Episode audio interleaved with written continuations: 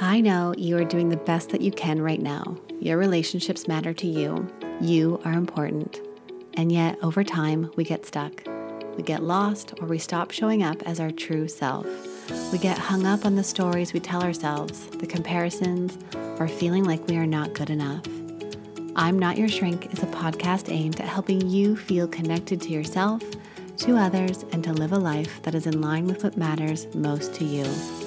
I'm Dr. Tracy Dalgleish, clinical psychologist and couples therapist. I bring you clinical knowledge and evidence based research, experiences of sitting in the therapist chair, and being a wife and mother to talk about everyday issues we all face to help you change the dialogue in your life. Let's dive in. Hey there, and thank you for tuning into I'm Not Your Shrink. Today's episode is a special one as I have asked some of my favorite colleagues to join me. Residing across North America, I reached out to these mental health experts because they all have empowering messages in their area of expertise. There is so much that is happening in the world right now. We are facing a global pandemic with the novel coronavirus 19 and the impact of this on our sense of selves, our financial situation, and our relationships. We are also facing a key piece of work that we all must be doing with the Black Lives Matter movement, shifting out of being not racist into being anti racist and becoming allies for Black lives. What is key during this time is how we are coping and showing up in our worlds. There are these events that are outside of us, outside of our personal control, and we must find ways to move through this and to cope. With expertise in dealing with trauma, relationships, being single and finding love that we want, shame, wellness, parenting, and body image, I asked these experts to provide their top way of dealing with the challenges that so many of us are facing in the world today. To find out more about the experts in this episode, head over to my website, drtracyd.com forward slash blog. I will have all the links that are talked about in this episode. Let's dive in. Hi, I'm Dr. Rachel Goldman, a clinical psychologist in New York City, specializing in health and wellness, including stress management self care, health behavior change, and disordered eating behaviors. I wanted to share with you some tips that I have to help you cope and heal with what is going on in our world right now. First, I always recommend that we have daily check ins with ourselves. Take moments throughout the day, take mental breaks throughout the day to ask yourself how you are doing and what you can do to be the best you today. That can change on a daily basis depending on what's going on in the world and what's going on in our world. Maybe today we need something a little different than we did, did yesterday. Or maybe right now we need something a little different than we needed this morning. Have that check in with yourself and ask you what you need. Maybe you need something like taking a break to do some deep breathing. I do always recommend diaphragmatic breathing, which will help us in the moment feel less stressed and overwhelmed on a physiological level. I also recommend other things, including having a toolbox full of tools that you can pull from when you need to. Once again, we might need a different tool at a different time given what's going on in the world and what's going on within our day. Go ahead and try that, and if you have any questions or want to follow up with me, you can check out my website, which is drrachelnyc.com, D R R A C H E L N Y C.com or you can find me on Instagram at Dr. Rachel NYC. Hi, Tracy. This is Dr. Morgan Francis, and I'm going to go ahead and speak about the pressure for men and women to come out of this pandemic with a whole body transformation. So, what there has been a lot of attention on lately is that a person's body should look its best since we've supposedly have had time on our hands to work out, to be greater, um, have a greater sense of fitness and thinness. And that is a huge myth that needs to be tackled and dismantled. Because the reality is, is that most of us um, are not going to be coming out of a pandemic with thinner bodies um, we're just going to be coming out of a pandemic hoping to be in a body that's kept us alive and safe and away from, you know, contracting COVID 19. That's what we need to be focusing on. But unfortunately, um, there's been this pressure um, that really we need to call out. So I would say to anyone struggling with this pressure is to know that you are not alone, that there is many, you know, there are many people that are feeling this um, ridiculous amount of pressure to have a new shaped body and that you don't need to be focused on losing weight or um, toning your legs or your arms or your stomach. But the main thing that your body needs to be focusing on right now is keeping you alive. And it's about appreciating what your body has done for you and continues to do for you rather than focus on how it looks. And when we move from like being consumed with our body's aesthetic appearance versus what is my body's function? How has it been keeping me moving, breathing, resting? Um, how can I honor my body? We then tend to feel a lot better and we work towards body neutrality, meaning you don't have to be in love with your body. If you are, good for you, but it's not something that's required. In fact, thinking about your body isn't really something that even comes up other than how am I going to move my body today or what does the body feel like eating today and honoring our bodies and getting back to body trust and respect. So that would be my suggestion for anyone struggling coming out of this pandemic with the, with these pressures is to normalize it, know that you are not alone and that moving away from focusing on what your body looks like and appreciating what your body has done for you will help you feel much better overall. And you won't feel like this disappointment or um, this negativity towards your body. I hope that helps. Um, thank you so much for including me in this project, and uh, my best to you. Thank you to both Dr. Rachel and Dr. Morgan for speaking about how we can deal with what is showing up for us in terms of our own wellness and our bodies. One of the most important questions I like to ask myself and also encourage the people I work with to ask is what do I need to be well today? And knowing that this will change each day and it will change in different seasons of your life. And what this question does is it asks you to go inside of yourself and to listen to what you feel would be helpful and to honor this and listen to it. So if your body says, I need to move, then move. Allow yourself to do that and not let your mind get in the way. And it is so important for us to view our bodies with compassion and kindness. Now, my next guest is Dr. Ann Louise Lockhart, and she talks to us about that key piece of what's going to be so important with our relationship with our children during this time. Let's see what she has to say. Hi, I'm Dr. Ann Louise Lockhart. I'm a pediatric psychologist, parent coach, and business owner at a New Day Pediatric Psychology in San Antonio, Texas. You can find me on my website at www.anewdaysa as in San Antonio.com or you can find me very active on Instagram at dr.annlouise.lockhart. So, Dr. Tracy asked me this question What do we need to be doing to help our children during this time?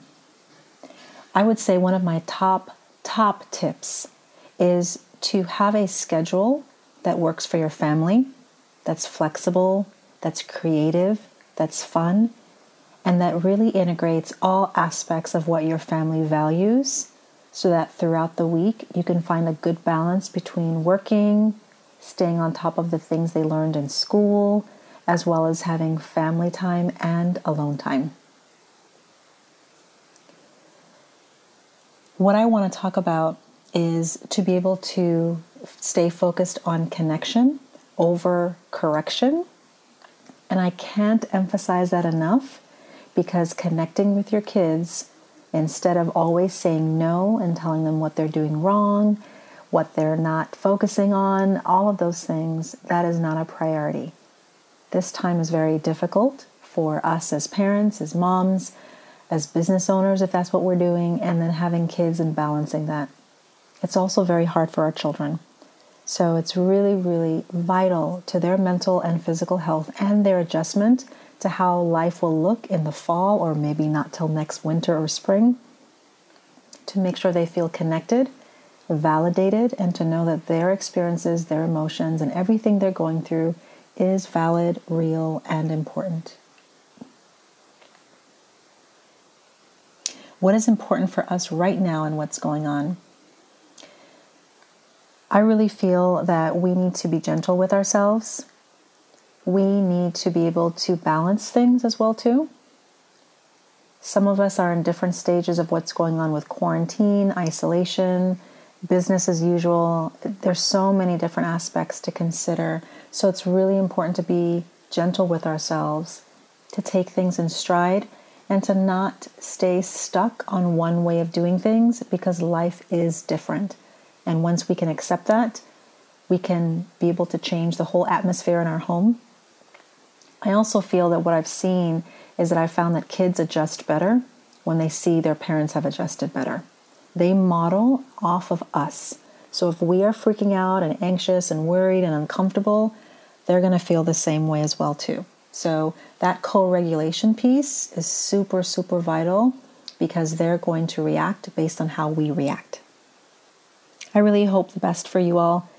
Know that you're not alone in this journey. There are tribes and groups of women who are here for you. Find those people who challenge you, who support you, who inspire you, who can educate you, and can just keep you growing and moving along during this time. They are out there, and you're not alone in this struggle. Thank you, Dr. Tracy, for giving me the opportunity to speak to your audience about this. And I'm very, very grateful for your connection, your friendship, and for giving me this voice. Today's podcast episode is sponsored by Factor. There are many times in the week when I need to phone it in for dinner. It's been a full day of clients, the kids are having big feelings, or I'm just tired. But I don't just want to reach for fast food. I want something that is delicious, ready to eat, affordable, and includes a nutritious meal. And Factor's ready to eat meals, snacks like my go to midday bites, and smoothies all meet what I am looking for. Factor's pre prepared, chef crafted, and dietitian approved meals are delivered right to your door. It doesn't get any easier than that. And I love that they have over 35 different options a week to choose from. And they have over 55 nutrition packed add ons that help make your weekly meal planning even more delicious. Something I'm really conscious about right now is my budgeting around food. So, Factor has done the math for us, and it is less expensive than takeout, and it doesn't compromise on nutrition and taste. Plus, there's so much flexibility. You can choose from 6 to 18 meals per week and you can pause or reschedule your deliveries anytime.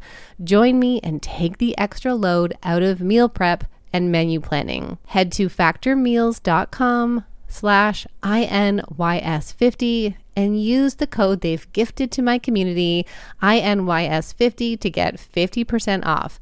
That's code INYS50 at factormeals.com slash INYS50 and save 50% off and make this week's meal planning and menu so much easier.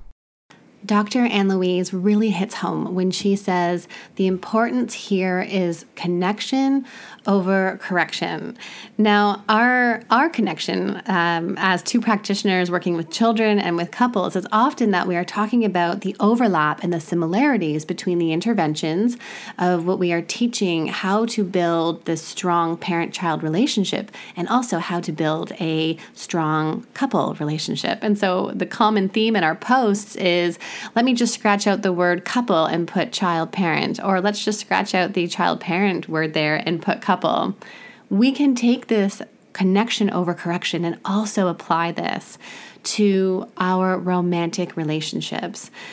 Imagine taking this and doing this with your partner that instead of correcting them and telling them everything that they have to do differently or things that must be done, that you focus on connection during this really difficult time. And that oftentimes what happens in our couple relationship is that we stop viewing our partner in one of those kind views or the softness or the giving permission that sometimes we are more likely giving to children. So it's important to also have that perspective for our partner. Now, let's hear what Dr. Betsy has to say about the couple relationship and working through this state of crisis right now. Hey friends, this is Dr. Betsy Chung. I'm a clinical psychologist from Newport Beach, California, and I specialize in helping individuals achieve healthy relationships. For more about my work, you can find me on Instagram at lovealwaysdrbetsy or my website www.drbetsychung.com. First of all, I want to give a big thank you to Dr. Tracy for putting this wonderful resource together to help relationships make it through these wild times.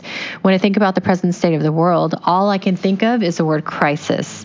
Um, when it comes to relationships, huge stressors like this pandemic can really make or break a relationship. And some of the signs that I've noticed in couples that are going through crisis is that there's a lot more arguing. Arguments are perhaps more frequent or more intense than before. Maybe there's a little bit of emotional distancing where you guys aren't really going towards each other anymore when you need to deal with stressful emotions um, or stressful uh, things happening in your life. There's constant tension. So perhaps you guys aren't recovering as fast from conflict before, or you guys are allowing resentment to build and not talking about things like you were before. And lastly, there um, you, you know might be thoughts of separation or or divorce. Like I said, right now since we're going through a pandemic, everybody's under a lot of stress, and so it would make sense that you know you're perhaps um, you know fighting or not getting along as much as you guys were before. And it's causing you guys to think about whether this relationship can really work and make it through uh, this this pandemic. So the one thing that I cannot stress more right now is uh, teamwork. Teamwork is so crucial during these t- uncertain times um, because it's important to develop a flexible routine that respects the needs of each partner. Um, some tips that I might have for you is you guys need to start taking some breaks. Um, I think that it's important that you, you know whether you're under quarantine or not, you're probably facing your partner a lot more because you guys aren't going out as much. Everything's shut down, so you guys are just always, you know, in the same place and um, you know, and, and, and sharing space. So it's important sometimes to still have a little bit of privacy. Um, it's it, it helps to designate private areas in the home that you might be able to call your little sanctuary so you can use that space to read listen to music or maybe even recollect yourself if you're feeling overwhelmed um, it also helps to schedule some time alone so if you're still under quarantine it could be easy to feel like you need to spend every moment together, but that's absolutely not true, nor is it recommended to do that. Everybody needs some time alone. So I think it would help to designate hours of togetherness, but also perhaps some you time as well. And if you guys have children, uh, perhaps work with your partner to switch off taking rest breaks. You might be able to use that time for your self care, to do some online shopping, call a friend, whatever it is that you really need for yourself. And it's also helpful to learn to improve your child's independence. So, right now, on um, you, you know, if you just look up Google how to increase my child's independence, you'll probably find a lot of helpful resources so that your child isn't always needing needing your attention, uh, which can be very overwhelming, especially if you're home and uh, you know you're playing all these different roles of you know being parent and teacher and caretaker and all of that. So Lastly, um, one of the things that I think is really important is that if you and your partner previously had a good relationship um, and a good partnership, it's important to understand that long term stress can really deteriorate relationship bonds. So I recommend that you guys don't make any rash decisions about your relationship. Either seek out virtual couples therapy, or if there isn't any risk of physical or emotional abuse, wait for the pandemic stress to subside before making any long term decisions about your relationship. Um, right now, we're in a very rare state of affairs, and nobody has any experience on how to cope with everything we're faced with. And as a result, you might have even seen a side of your partner that you've never really seen before, and you're not sure you like it. Um, you might be even wondering who is this person that I'm married. Um, you, you know, it's not the same person that I thought they were. So just understand that you could be seeing a rare stress response um, that may likely go away and never come back because we're probably not going to go through another pandemic in this lifetime. So leaving a relationship due to current state of stress might be a little short-sighted. Um, so again, if there's no emotional or physical abuse or anything like that, it could help to just kind of wait this out.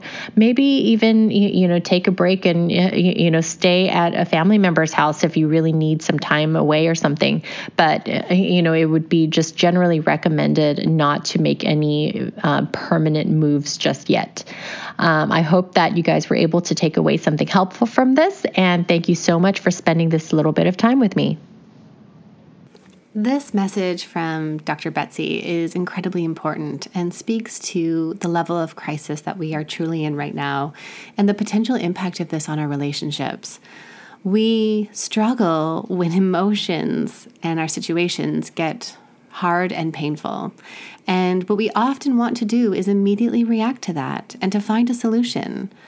Now, if you are struggling, reach out for help right now. You don't need to struggle alone. You could either be doing work as an individual or as a couple. There are so many resources that could be available to you either by secure video sessions. So I know many therapists, most therapists are offering services by secure video sessions, which means that from the comfort of your own home, you can receive these services or there are other educational resources that you can access to help you deal with this crisis and to help you deal with the difficulties in your relationship. Of course, go to my website, drtracyd.com forward slash blog, and I will put some of these resources there for you to explore possibilities for you to make some changes in your relationship. Now, let's stay on the theme here of dealing with the crisis and being able to manage what kind of responses we are having. So let's hear from Hatty Lee, a licensed marriage and family therapist in California. Hi, I'm Hatty J. Lee, a licensed marriage and family therapist in Los Angeles, California. I specialize in working with adults and couples working through relationship issues, intergenerational trauma, parenting difficulties, anxiety, depression, and issues pertaining to people of color and children of immigrants. You can find me at www.oakandstonetherapy.com and my Instagram handle at Hatty J. Lee. Dr. Tracy asked me to share a tip for soothing our trauma responses that some of us may be experiencing right now. The current climate of our world and community may be triggering painful messages about who we are and our situations. Maybe we may find ourselves telling our predictable and familiar narrative of, I'm not good enough, I'm unsafe, I'm alone, or I'm unlovable. These messages are often part of our trauma responses and stem from early childhood experiences. When these responses are triggered, we often lose our ability to access the language to process our experiences effectively because the part of the brain almost shuts down and triggers our fight or flight responses. So we might find ourselves quickly reacting by blaming others, shaming ourselves, being controlling and or by escaping the only ways we know how, which end up only deepening our pain. I often explain that we cannot just think our way through change, we actually need to experience our way through change. Our trauma responses will often throw us out of our regular routines and have us cycling through our painful messages and unhelpful reactions. So, something that can be very helpful to soothe our trauma responses is to actually identify a planned experience through our trauma responses in the next time they are triggered again by writing and preparing these four steps. Step number one say what your underlying feeling is when you are triggered. The way you can find out what your feeling is underneath your fear, your sadness, and anxiety is by asking what painful message are you receiving about yourself and your situation when you are triggered? Are you feeling alone, not good enough, unsafe, not important, unloved, not seen. Chances are that your emotional experience is a familiar one, since our brain loves familiarity.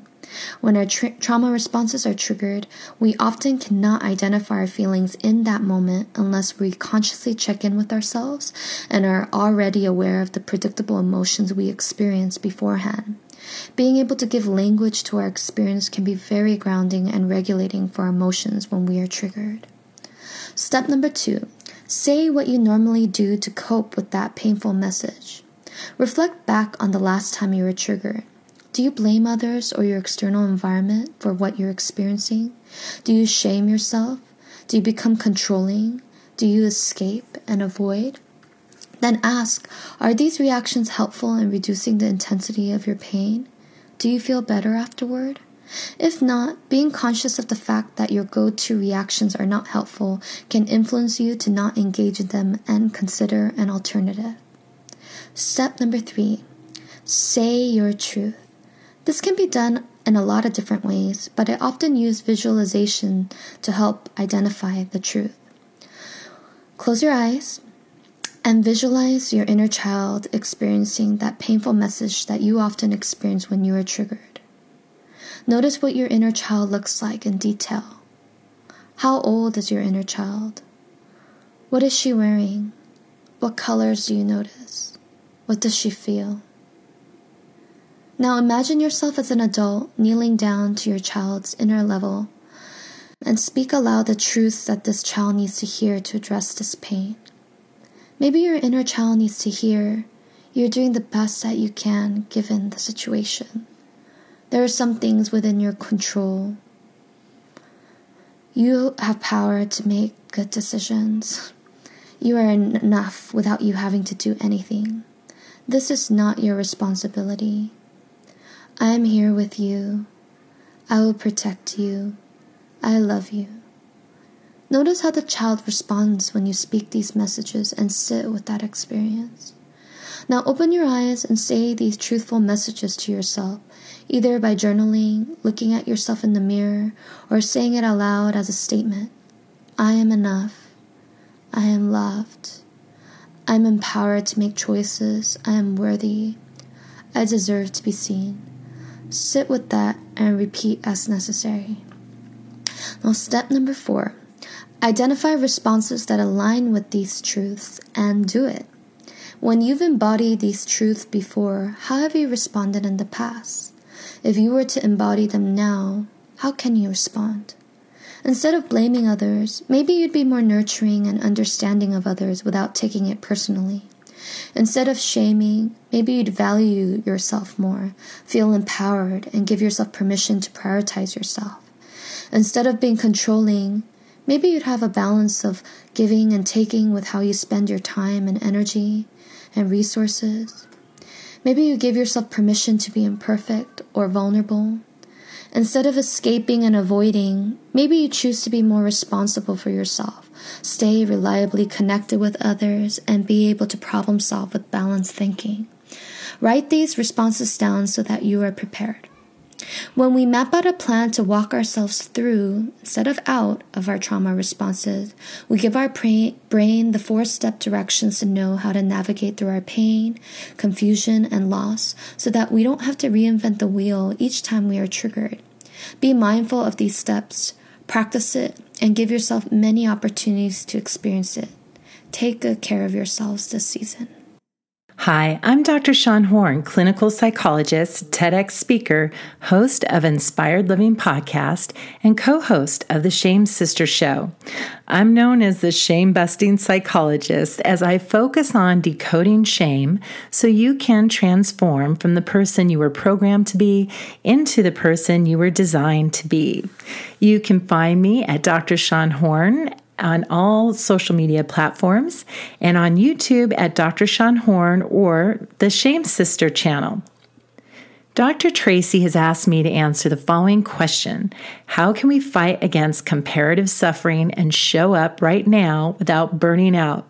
To begin talking about comparative suffering, white privilege, and burnout, we must address one of its roots toxic shame. During her TEDx talk, Brene Brown stated when people start talking about privilege, they get paralyzed by shame. I call this privilege shame. Privilege shame is activated in those of us who don't identify as racist, who hold values of equality and justice. It is near unbearable for us to tolerate any possibility that we have participated in or benefit from a racist culture. Let's clarify the difference between guilt and shame. Guilt says I did something wrong or something is wrong. Toxic shame says I am wrong. Another way to look at this is from the Gottman's model of couples therapy, where they talk about the difference between complaining and criticizing. Complaining is where you focus on the behavior. We can address it, we come up with solutions, and we let it inform us and help us to do things better. Criticism, on the other hand, is essentially attacking the person. It's saying the behavior or the problem is reflecting a defective character, that they have intention to harm, they're guilty as charged, they've disregarded you, they've offended you on purpose, they are flawed and they are bad. So let's apply this to the Black Lives Matter movement. The complaint is bringing to our awareness of white privilege, what it looks like, how it is a problem, and how we experience white privilege. Criticism is the message that we are bad because we have white privilege and or is our fault that we have white pri- privilege. The complaint is informing you that white privilege is a problem or bad. Criticism is saying you're bad because you have white privilege. At no point in the message of addressing white privilege are we saying that you are guilty of racism for having white privilege? That you are engaging in the privilege intentionally and making sure you are keeping people of color in disadvantage or holding them in a disadvantaged place for your own gain. What it is doing is trying to educate us about what white privilege is so that we can address it and we can change it. And then we can have equal opportunity, equal experience, and remove some of these injustices that are happening in the world around us. However, when many people are hearing this message, instead of hearing it as a complaint, it's translated into a criticism and they feel accused that they are bad. And this is fueling overcompensatory behavior. Essentially, it's motivating us to be the perfect advocate, so to speak. Perfection is another outcome of shame. So, shame says, don't make a mistake. So, we then protect our human experience of making mistakes with efforts to be perfect. When we are aware that we can't meet the expectations of perfection, we may unconsciously distract ourselves and others by focusing on their imperfection. Shame tells us we are inferior, so our unconscious defenses flip it by focusing on the imperfections of others and promoting our high standards and ideals. We now become superior and they are inferior. We give the message that others cannot measure up and are not good enough enough. This judgment and all that comes with it from this inflexible idealism, perfectionism, and unrealistic expectations for our performance promotes further shaming, conflict, and division. And out of that comes more problematic emotions and behaviors, which will work against anti racist goals and our ability to create a collective healing and a closer community. The judgmental voice of shame fosters secrecy, silence, intolerance, high expectations, lack of compassion, and empathic understanding. Shame is the web of unobtainable, conflicting, competing expectations about who we're supposed to be and who others are supposed to be, who we should be. The mantra becomes, You're a good person if you should motivate us to focus on appearance management, which is the other side effect to toxic shame. This fear of the judgment others creates insincere and inauthentic efforts with the motivation of appearance management, and it prohibits healing conversations, which are essential for the collective healing. We must be able to share our feelings and our fears, our experiences, so that we may gain a better understanding. Insight and self awareness, introspection, and the willingness to make mistakes, to fail, are critical for change, for personal growth. And shame does not allow one to lay down their shields so they can reflect and grow. It also does not allow others to lay down their shields. So, my friends, guard from getting caught up in the shame trap. Shame is not anti racist. In order for us to be shame free, we must give ourselves permission to be human and give others permission to be human. This will require that we have realistic expectations for ourselves and others. It understands, the shame free way understands we will never be perfect, and it gives up the effort to manage perceptions as it knows that it is an impossible job. So the shame free way is not focused on appearance management, it's focused on problem management. Now let's talk about comparative suffering. Comparative suffering is saying, I don't have a right to suffer when they have had it worse. This is a slippery shame slope. We can never compare suffering. Comparing involves judging, and when we judge, we are shaming. We judge the right to suffer, whether one's reported level of suffering is right or wrong, whether their level of reported suffering is right or wrong. Let's look at, for example, our experience of pain. Like some people have a high pain tolerance, and other people have lower pain tolerance. It would be inappropriate for someone with a high pain tolerance tell someone with a lower pain tolerance, "Oh, come on, you don't have pain," when in fact they do have pain. We don't know what their pain experience is because we are not in their body. This is how we stigmatize all sorts of health conditions, including mental health, where we try to tell people what they are and aren't expecting. We can't do that. So, comparative pain denies our human experience, and this is shame bound. Shame free acknowledges that we all have our own journey, our own experiences, our own feelings. Feelings aren't right or wrong, they just are. We will never suffer the same. We will never share other people's experience, their history, their stories. So just because someone has been tired, it doesn't mean that we can't be tired because the fact is, you're tired. so whether you deny it or not, you're tired, I'm tired, even if we think we shouldn't be tired, right? So it's an undeniable reality. If you deny this, you are now embracing the denial of shame and all those good things that come with it. Being a little sarcastic here. So, burnout, on the other hand, is also fueled with unrealistic expectations and boundaries. It involves someone who doesn't give them the right, give themselves the right to take care of themselves. They have those kind of rules. I shouldn't ask for this. I shouldn't delegate. I shouldn't take a break. I, sh- I should continue to go on. Again, this is shame bound as it has unrealistic expectations. So, a burned out person is pushing themselves beyond their limit, beyond what is reasonable for them to do. And that comes from the shoulds of shame or from a shame bound environment that is demanding that of them. So, of course, if you have people that come from a shame bound environment, they are going to shame others. So, I'm not surprised that we have people who are advocating for this cause in a shame bound way because part of racism, it's been fueled by a lot of shame. So we've got a lot of shame going on in this situation, which has all those shame bound rules don't feel, don't think, don't ask, endure, tolerate intolerable things, don't say no. You need to be loyal where loyalty is not indicated or appropriate. You need to respect where it's not earned. All these kinds of things that play by these codes of rules that we call shame bound that are not appropriate. So we must be very clear as we navigate through through that. What is our truth, what is our compass, and how we're going to navigate through that and really embrace that shame free way. So, the shame free way accepts our humanity, it acknowledges our limitations, it gives us and others permission to have our human experience.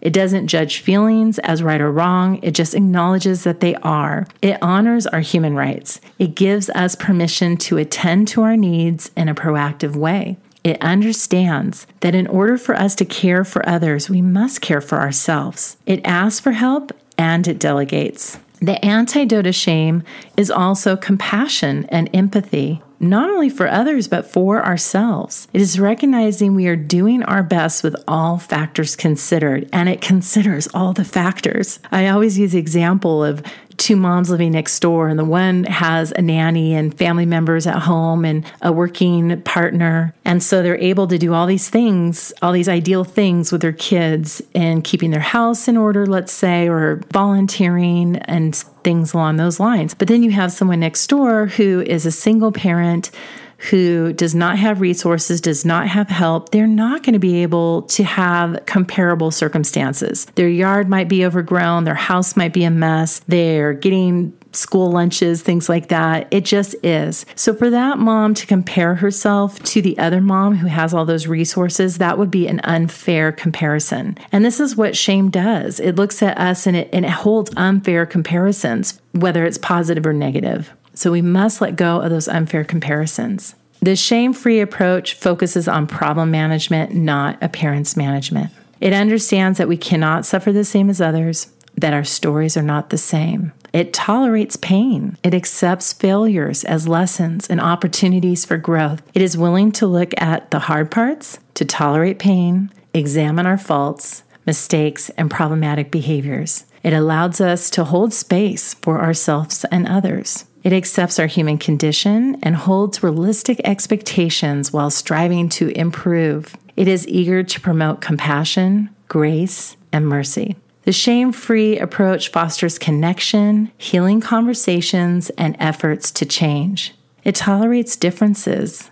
It allows for different experiences, different cultures. It keeps an open mind to other people's experiences and stories. It wants to learn, it wants to understand, and it has the ability to navigate through the discomfort of things being different or being told information that is uncomfortable to hear. So, no, there are many ways we can support. Some are behind the scenes, others are more visible. Some are called to be activists. Others are meant to feed the activists or to equip them so they can go out and do their journey.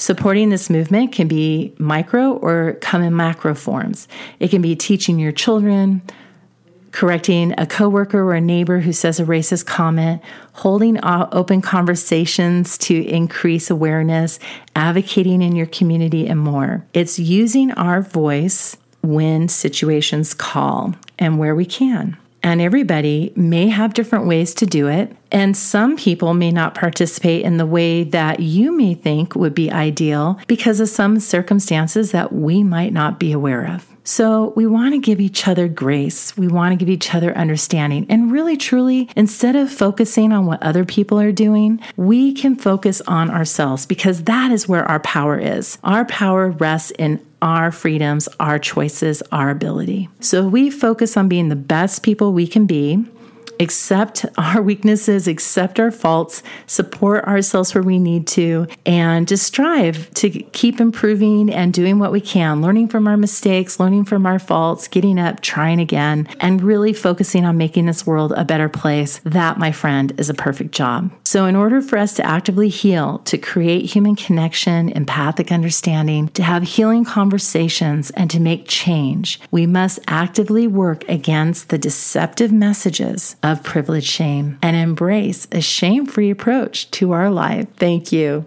I'm Dr. Shawn Horn, the shame busting psychologist. Hello, I'm Dr. Morgan Anderson, clinical psychologist and relationship coach.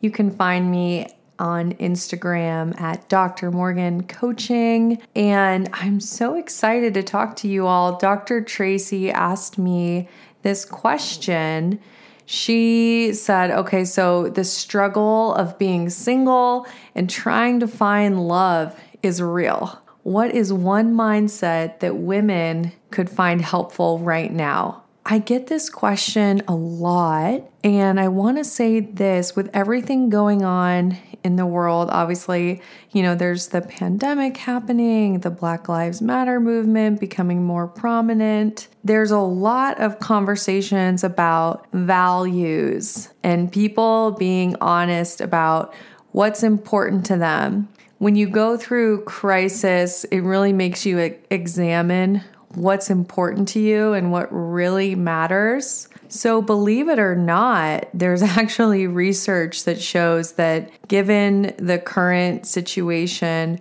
there's going to be a boom in marriages because people are more clear on what they want and what's important to them, right? If you, you know, have been going to the grocery store on your own and maybe you realize, wow, I really want someone to go through life with, someone to go through these tough moments with. So, values clarity is one thing. There's something else I want to talk to you about, and that is the idea that a lot of times in dating, there can be a quick pace that happens, especially in our world, right? Where, you know, if you're single, you get on an app and then pretty soon you're meeting up with a person and maybe you're physically intimate pretty quickly.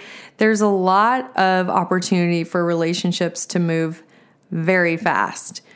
One of the things that's happening is there is almost this forced slowdown of intimacy right now, given that before you meet up with someone, you actually have to develop some trust. So people are having phone calls, they're having FaceTime dates. Some people are even writing each other letters. There is this slowdown that is creating deeper intimacy. And that is actually a beautiful thing if you're looking for a long term partnership, right? This opportunity to slow intimacy down and deeply get to know someone. The other thing I would say to you is that there is no failure in dating. So often I talk with people who are focused on their quote unquote past relationship mistakes. However, everything that you've experienced is learning and growth and is bringing you to this point. And whether it's a past relationship or it's going out and meeting someone new and experiencing rejection, all that is is learning and growth and getting you closer to the relationship that is meant for you. And by you continuing to move forward, know your worth, have a clear idea about what is important to you, feel very clear in your, values, you are on your way to finding that partner that you can grow with. I so appreciate y'all listening. Come say hi to me on Instagram, Dr. Morgan Coaching. Thanks so much, Dr. Tracy, for having me on. Hi, I'm Dr. Morgan Cutlip. I'm relationship expert, coach, and course creator. You can find me on Instagram at mylovethinks or on the blog at www.mylovethinks.com. So, Dr. Tracy sent me a question, and I'm really excited to share some thoughts with you guys. Her question was How can we shift the guilt of motherhood in this time? So, I want to just kind of give you a quick rundown of my thoughts on this. And the first is let's start with what is guilt? So, guilt is really this kind of belief that we have that we violated either our moral principles or a standard that we believe is right. So, we violated something that we believe is right. And so, there's kind of two types of guilt. The first is deserved. This is guilt that's reasonable. This is like, I cheated on a test. I got to make amends. I have to fess up. I have to make something better. This is a guilt that's motivating. It's produ- it's productive. It serves us. But then there is undeserved guilt. This is the guilt that comes after you don't meet some irrational or impossible standards. And this is where mom guilt comes in. I talk about mom guilt as really felt in the space between who I am versus who I think I should be. So, if we want to start shifting the guilt of motherhood, we have to start examining the shoulds. What are the shoulds that we hold about ourselves as moms and who we think we should be? The technical term I like to use for these are impossible standards. What are impossible standards? Well, impossible standards sound like things like if I don't sacrifice all of my personal, personal needs for my kids, I'm a bad mom. Or for people to really know that I care, I must pour all of my energy into them. Or since I'm a stay at home mom and don't work, I haven't earned the right to ask for help or a break. You see, We all hold impossible standards for ourselves, especially as moms. So we have to dig into these and bring them to the surface so we can define them and start to change them. If you really need a little bit of help thinking about where your impossible standards come from, you can think of it comes from many areas, but you can think of things like what's your experience being mothered? What did you learn about what it means to be a mom, a good mom, a bad mom, right? And a happy mom? What kind of vision did you have for yourself as a mother? What kinds of messages do you take in from society about what it means to be a good mom? Another is social media and all of the massive amounts of information we consume online. This shapes our expectations for ourselves, our impossible standards. We know too well the curated feed of the perfectly put together mothers that just lead to us feeling like we're falling short in so many areas. So, dig into your impossible standards, write them out even. This is the first step in, tr- in starting to shift the guilt of motherhood. Once you've outlined these impossible standards and dug into why do I feel these things, then you can start to revise them. And how do you do this? So, the first is you reality check, right? You start to actually put you know, attest to some of these things. Is there evidence for this impossible standard? Write it down. And then write down what is the evidence against this impossible standard. Do people really treat you that you don't deserve a break even though you're a stay at home mom? What's fueling this? What's feeding this impossible standard? Now, after you've written out evidence for and evidence against, I want you to revise your standard. Bring it back down to reality. Good moms don't always have their hair done and makeup on, okay? That's not realistic. Revise that standard. Then, once you have revised it, I want you to come up with a one liner that sums up this revised standard so you can access it in the moment because we are triggered often throughout the day, whether it's our kids' behavior, whether it's our um, something we consume or we look at on our phones, but we're triggered. And so, in the moment, I want you to have an easily accessible line that centers you. And the last step to start to shift mom guilt is I want you to come up with one behavioral change that reinforces your revised standard. If it was the one about not deserving a break because you're a stay at home mom, then I want you to schedule in breaks. I want you to get help Maybe not every week, maybe not every other week, but I want you to start moving in that direction of doing something that's a behavioral change that it reinforces that revised standard. If you start to give some intentional thought to your impossible standards, you start to challenge them and check them against reality and revise them. Use in the moment mantras or one liners to shift you back to that revised standard and then actually engage in behaviors that reinforce it you will make some massive changes in how you shift the guilt of motherhood. I hope this was helpful, guys. It was nice having this time with you. Take care. I am so thankful to all of the mental health experts that contributed to this episode to help us talk about some of the strategies that might be helpful for us during this difficult time. So, thank you to all of you who participated, and thank you to you for tuning in today and for prioritizing this time for yourself. Let's talk about some of the key themes that we can take away from today's episode. And the first one in all of our relationships, we must focus on connection over correction.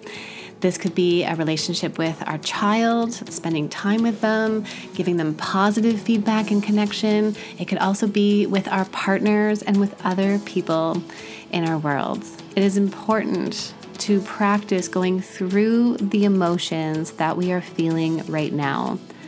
Oftentimes, we want to cope by making these things go away.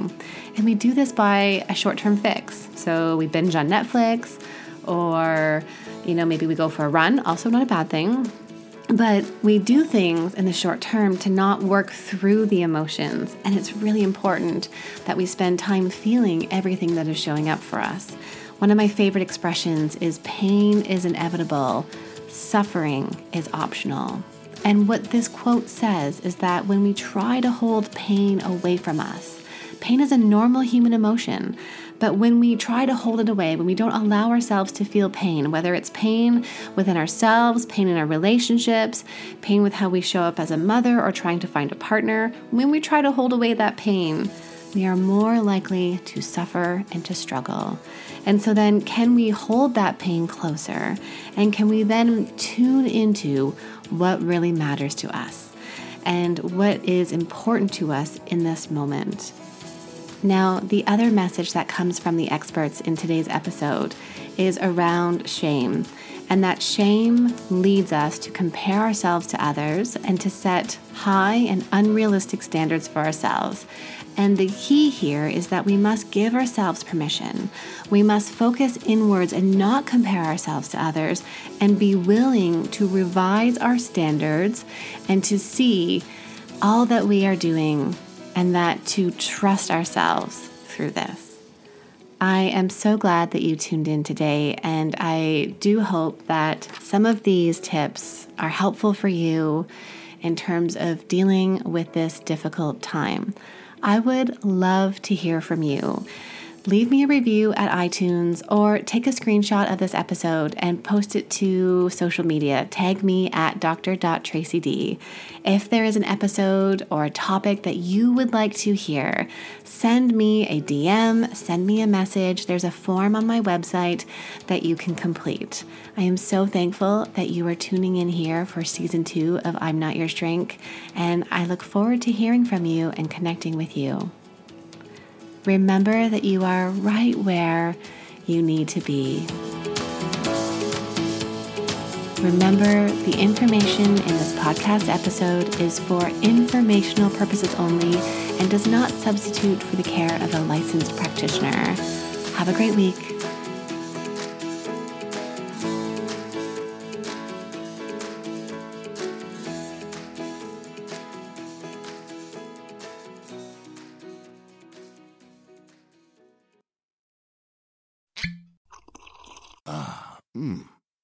First taste of rare bourbon you finally got your hands on. That's nice. At caskers.com, we make this experience easy. Caskers is a one stop spirit curator with an impressive selection of exclusive, sought after, rare, and household names in the realm of premium spirits and champagne. Discover the top flavors of the year now by going to caskers.com and using code WELCOME10 for $10 off your first purchase. Get $10 off your first purchase with code WELCOME10 at caskers.com.